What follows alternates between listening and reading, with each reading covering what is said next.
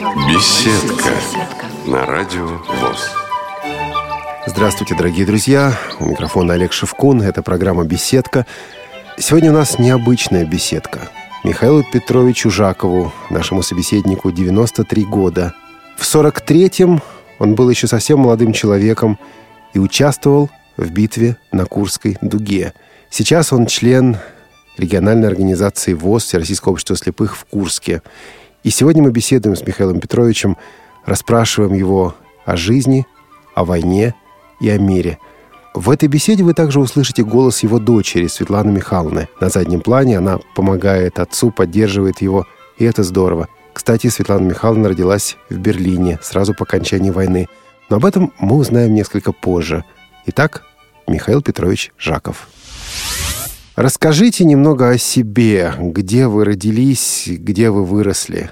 Родился я в Курской области, в селе, в Сужданском районе Курской области в 1922 году. Там я учился. После окончания неполной средней школы поступил в Суджанское педагогическое училище, которое окончил в сороковом году. И в этом же году прямо с выпускного вечера я был направлен в военкомат. Ну, не только я, но и другие со мной товарищи, где мы должны были призываться раньше срока на год, потому что мы имели среднее образование – и поэтому нас призывали не 19 лет, а 18. Вот это мое начало. Осенью 40 -го года я был призван в армию и направлен в Алсуфьевскую авиационную школу. Начали учебу 1 мая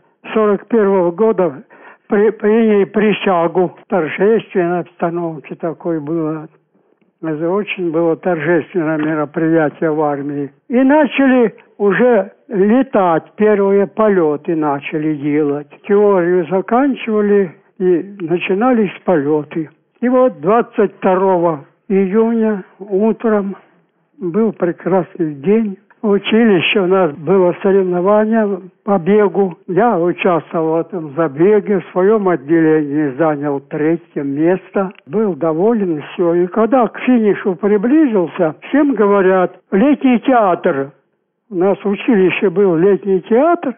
Там была эстрада такая, скамеечки специально сделали, а причину не говорят, какая. И когда пришли в 12 часов, по радио выступал Молотов и объявил, что началась Великая Отечественная война. Скажите, когда вы учились, э, ожидали войны или начало войны было для вас неожиданностью? Вообще-то, если так э, сказать, у нас в училище был комиссар, и он нас предупреждал.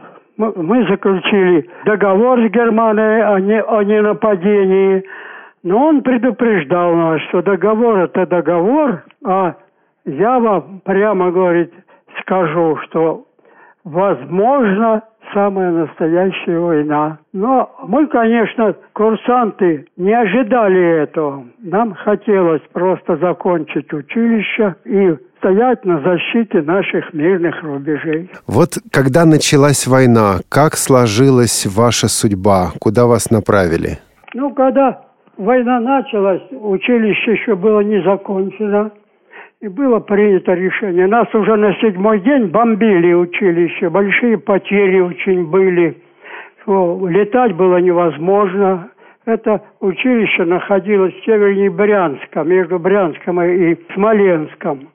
Вот на этом вот э, участке уже нас бомбили 29-го. И в связи с этим училище было эвакуировано в Алтайский край, город Славгород, где я закончил учебу и в день своего 19-летия был направлен с училища в формирующийся полк.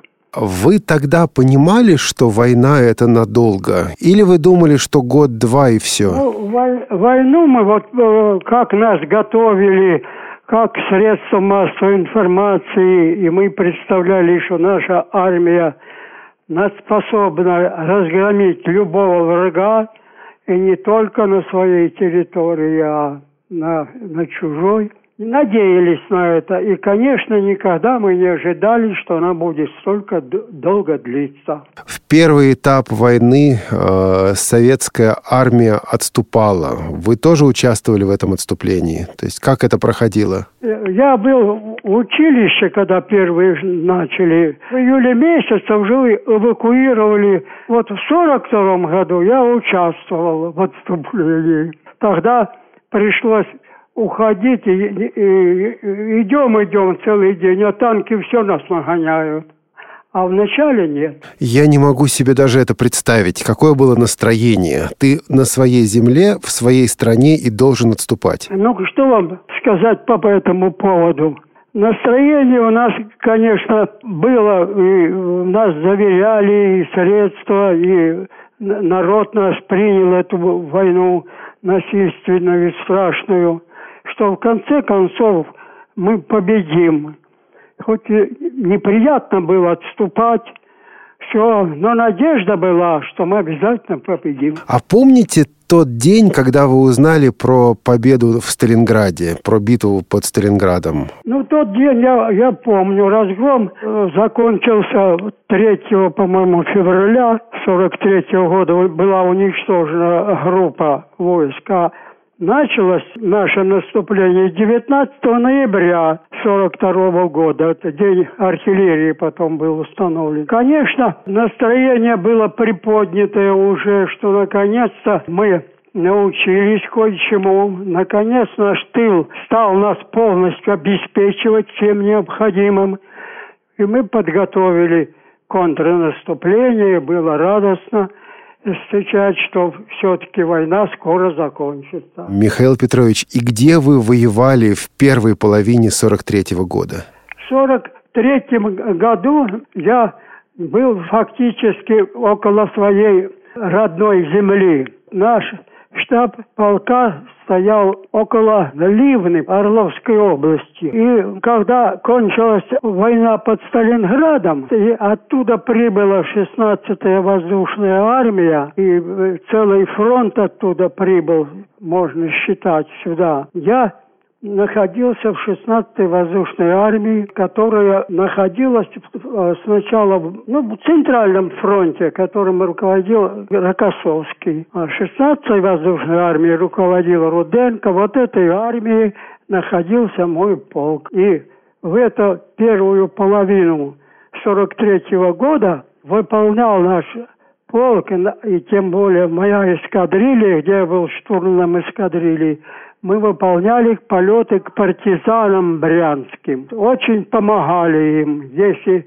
нужно что-то, я скажу о них. Да, это очень интересно. Как вы им помогали? Ну, партизаны – это такой народ, который по воле сердца, их никто не призывал, не обязывал. Сами организовали отряды в тылу врага. Они очень необходимы были для помощи нашей армии. Они вели разведку, они мешали противнику снабжать свою армию необходимым, уничтожали поезда, но на дорогах засады делали, создавали такие районы, что они даже ночью не могли никак э, помочь своей армии. Очень была сильная рельсовая война. А мы, чтобы они выполняли, установили с ними связь. В тылу противника организовали, создали аэродромы. И на эти аэродромы мы им доставляли в первую очередь вооружение, медикаменты, продукты. Оттуда вывозили раненых наших окруженцев, детей. Было много вот брянских партизан, я летал, там очень много было детей. И, и мы очень-очень много помогали им в том, чтобы они выполняли поддержку нашей армии, срывали снабжение противника и уничтожали даже живую силу и технику. Вы воевали, получается, в тылу противника. У вас был страх? Я в тылу противника не был. Мы только летали туда. Я летал, я штурман. Мы летали и доставляли то, что необходимо партизанам. Прилетели, оставили и улетели. Вот такая работа наша была. Хотя вот брянских партизан у нас было два самолета, даже четыре месяца находилось там. А помогали им тоже поддерживать операции, выполняли бомбометание по гарнизоном противника и так далее. И между отрядами связь держали. Расскажите о машинах боевых, на которых вы воевали, об этих самолетах. Ну, после выпуска с училища у нас еще не хватало боевой техники самолетов, и поэтому были использованы все средства борьбы с противником. И мы даже использовали самолеты учебные У-2, на которых учили курсантов летать такой полк был организован в Сибири, под Кемерово. Были изъяты самолеты У-2 в аэроклубах, и мы их сами оборудовали, установили на них бомбодержатели, пулеметы и отправились на фронт. Хоть эта техника такая была, что казалось, на ней долго не провоюешь, но полеты выполнялись только ночью, в очень э, тяжелых, сложных условиях. Самолет плохо был оборудован. И затем нам еще придали самолет чуть получше Р-5, но тоже не приспособленный к ночным полетам. Но наше мужество и наше умение покорило это, и мы справлялись с этим нормально, обеспечили партизан полностью. А к концу войны я уже летал на самолете Ли-2. Это транспортный самолет, приспособленный для военных действий, как дальний бомбардировщик. На нем мы возили бомбы по 250 килограмм, четыре бомбы или две по 100 и бомбили только очень такие важные объекты. Кроме этого, мы же на этих самолетах выполняли очень важные задания, высадку наших разведчиков. Мне не однажды приходилось высаживать наших разведчиков с парашютами выбрасывали. И было приятно, конечно, когда эта разведгруппа соберется и тебя сообщать, что все в порядке, работает. И так я войну закончил на самолете Ли-2. Я слышал, что вы участвовали и в Курском сражении. Это действительно так? Если да, то расскажите подробнее. Во время Курской битвы я непосредственно находился в середине Курской дуги. Наш аэродром был в Курской дуге. И поэтому все, кто находился здесь, принимали участие в Курской битве. Но наша задача была все равно обеспечение партизан. Мы летали только к партизанам. В других военных действиях Курской битве я не участвовал. А за это участие в Курской битве было награжден орденом Отечественной первой степени. В июле 43 -го года вы понимали, что участвуете в одном из великих сражений этой войны? Или просто были обычные боевые дни? О том, что эта битва была великая, я, конечно, понимал и представлял. И представлял, что она неминуема именно здесь. Уж больно было такое расположение э, войск в Курской дуге, что другого и нельзя было ожидать, что только здесь могут начаться эти военные действия. И мы, конечно, все понимали, и надо прямо сказать, что наше командование очень умело сумела разгадать замысел противника и создала такую оборону и, и такой маневр еще сделала, который никто не ожидал. Ведь мы могли начать наступление первыми, и, и у нас были силы и средства, но наше командование придумало другой план. Оно решило дождать наступления именно немцев, а они много раз его переносили. И в конце концов, перед самым наступлением на фронта Рокоссовского района Ольховатки. И наша армия, наш фронт открыл сам перед самым за 30 минут до немецкого назначенного наступления артиллерийскую подготовку, чем нанес большой урон противнику и помешал ему вовремя начать военные действия. Но, как всегда, немцы педантичность, хоть с опозданием на полтора часа, начали наступление в Понырях, и через час в районе Прохоровки. Да, а мы часто слышим о главнокомандующих э, тех времен Рокоссовский, Жуков, Конев.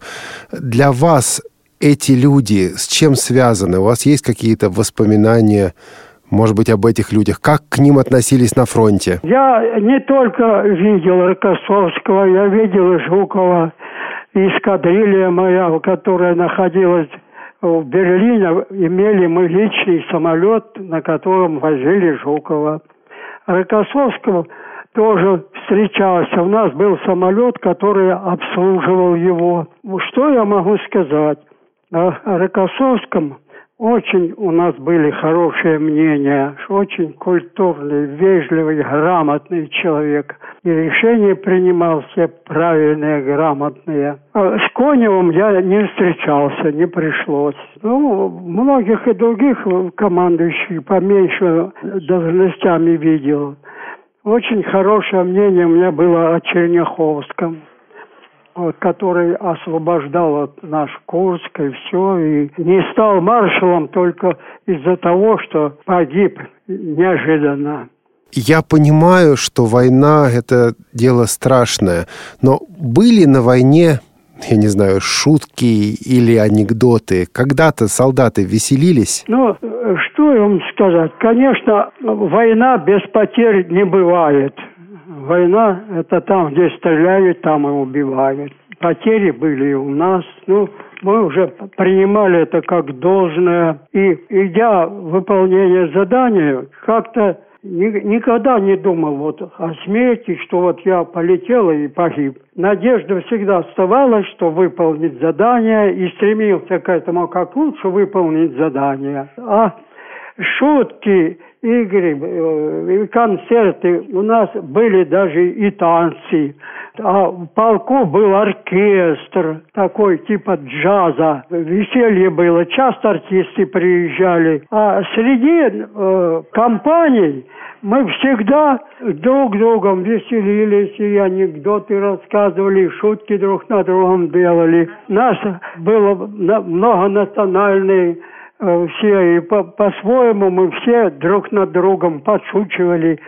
Но всегда, конечно, думали о том, чтобы скорее победить. А на танцах вот в Курской дуге я познакомился с девушкой, которая потом мне стала на, на 70 лет подругой моей жизни. Вот это было в Курской дуге как раз. Так что вот такие, что мы и веселились, и плакали, и все было. А вы знаете, я не понимаю. Я себе представлял, Курская дуга, постоянно стреляют, постоянно кошмар, а вы рассказываете, что на танцах познакомились со своей женой. Как это было? Расскажите. Как я познакомился со своей супругой? Базировались мы в Курской области, в Канышовском районе наш родом был летали к партизанам. А, летали мы ночью. А если погода не позволяла, летать нельзя было. Нам как-то организовывали отдых. И вот однажды к нам приехал, э, приехала кинопередвижка показать летчикам кино. Ну а деревушка, в которой мы стояли, старая Лабля, вот здесь сразу же узнала, что к летчикам приехало кино. Ну а как же им не пойти? Они что же соскучились об этом? И вот они тоже э, пришли, чтобы с нами посмотреть кино. Я увидел девушку, мне сразу понравившуюся, и подошел, пригласил ее в кино. Вот. А она была эвакуирована из города Дмитриева в связи с тем, что там была близко линия фронта, и чтобы избежать в случае военных действий личных потерь в личном составе гражданского населения, их эвакуировали в это село. До этого она работала в госпитале тифозном, э, лечила наших э, бойцов раненых и заболела. И приехала в эту деревушку. И я с ней познакомился, пригласил кино, а потом начал встречаться. А после предложил ей поступить работать в наш батальон родового обслуживания. Она поступила. И так получился, что этот батальон обслуживал наш полк до самого Берлина. И мы все время были вместе и решили пожениться. И как только кончилась война, мы поженились. Вот это э, с тобой разговаривает моя дочь, Она родилась в Берлине в 46 году. И так записано в паспорте место рождения Берлин, Германия. Здорово, очень здорово. Э, скажите, вот вы горды Давайте по-другому поставим вопрос. Мы часто говорим о патриотизме. Вы прошли через войну. Что значит для вас быть патриотом своей родины? Ну, я э, прямо вам скажу, мне пришлось побывать во многих странах. Я почти всю Европу обошел, был и в Китае, и в Корее, и везде. И всегда, когда я возвращался в свои родные места – сердце учащенно начинало биться. Как можно забыть те места, ту часть твоей жизни, где ты родился, где ты начинал ходить, воспитывался, учился. И где вот я ни был, какие нехорошие условия были, всегда тянуло меня на родину. И я думаю, что не только меня и других. И я, конечно, был предан и всегда стремился делать то, что необходимо Родине, на любой работе, на любой службе. И, и любил ее, и люблю. И считаю, что лучше Родины нашей – трудно найти. Может быть, в нескольких словах, я понимаю, что уже, наверное, устали, но как сложилась ваша жизнь после войны? Вы оставались в армии, вы занимались мирными делами, что было с вами? После окончания войны я прослужил в Германии пять лет. Мы обслуживали советскую военную администрацию, летали на самолетах Си-47 американского производства, возили все начальство куда надо, выполняли все заказы. А затем в 50-м году по замене я был направлен на Дальний Восток, на ту же должность, только немножко на другие самолеты, на функции военно-транспортной авиации. То есть мы обслуживали наши части во всем необходимом, что нужно срочно доставить, довести, там, сопроводить кого-то там куда-то и так далее. Если где-то что-то совершилось, происшествия какие произошли, мы обязаны были оказать помощь. И затем был переведен в авиацию, обслуживающую воздушно-десантные войска. Мы занимались выборской десантов, или высок такая правильно. Вот. Эта работа была очень ответственная, важная. Важно было очень, чтобы выборску производить точно по заданной цели и так, чтобы никаких происшествий не произошло.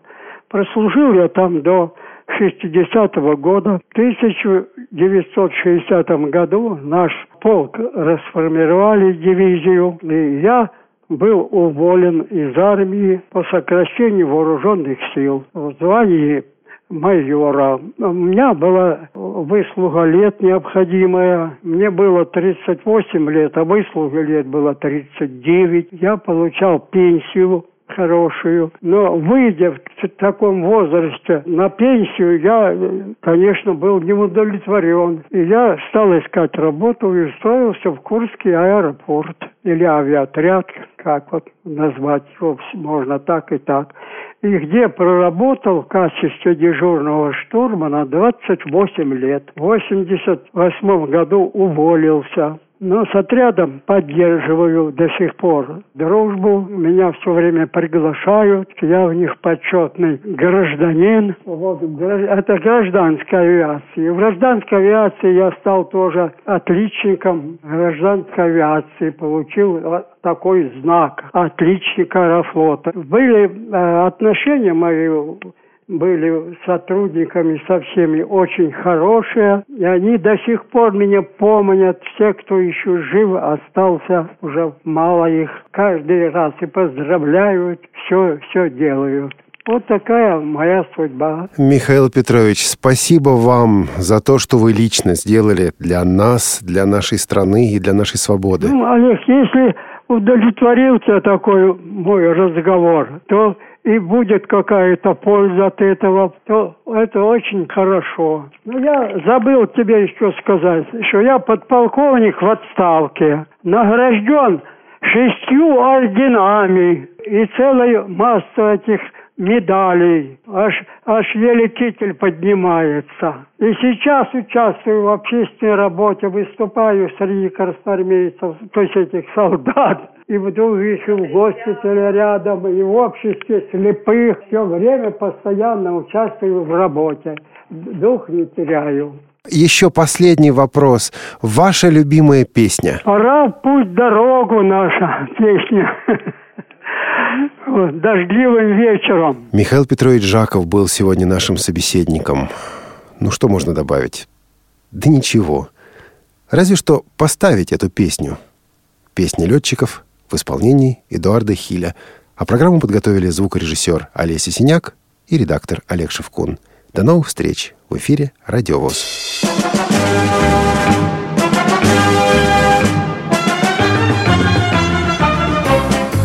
Дождливым вечером, вечером, вечером Когда пилотам, прямо скажем, делать нечего Мы приземлимся за столом, поговорим о том о сём И нашу песенку любимую споем. Пора в путь дорогу, дорогу дальнюю, дальнюю, дальнюю идем Над милым порогом Качнусь серебряным тебе крылом Пускай судьба забросит нас далеко, Пускай ты к сердцу только никого не допускай. Следить буду строго, Мне сверху видно все, ты так и знай. Нам нынче весело, весело, весело. Чего ж ты, милая, курносый нос повесила? Мы выпьем раз и выпьем два за наши славные дела, Но так, чтоб завтра не болела голова. Пора в путь дорогу, дорогу дальнюю, дальнюю, дальнюю идем над милым порогом. Качнусь серебряным тебе крылом. Пускай судьба забросит нас далеко, Пускай ты к сердцу только никого не допускай. Следить буду строго, Мне сверху видно все, ты так и знай. Мы парни бравые, бравые, бравые, А чтоб не сглазили подруги нас кудрявые, Мы перед вылетом еще их поцелуем горячо Сперва разок, потом другой, потом еще. Пора в путь дорогу, дорогу дальнюю, дальнюю, дальнюю идем Над милым порогом качнусь серебряным тебе крылом. Пускай судьба забросит нас далеко, Пускай ты к сердцу только никого не допускай. Следить буду строго, Мне сверху видно все, ты так и знай. Дождливым вечером, вечером, вечером Когда пилотам, прямо скажем, делать нечего Мы приземлимся за столом Поговорим о том о сём И нашу песенку любимую споем Пора путь дорогу, дорогу дальнюю, дальнюю, дальнюю идем над милым порогом. Качнусь серебряным тебе крылом. Пускай судьба забросит нас далеко, Пускай ты к сердцу только никого не допускай. Следить буду строго, Мне сверху видно все, ты так и знай.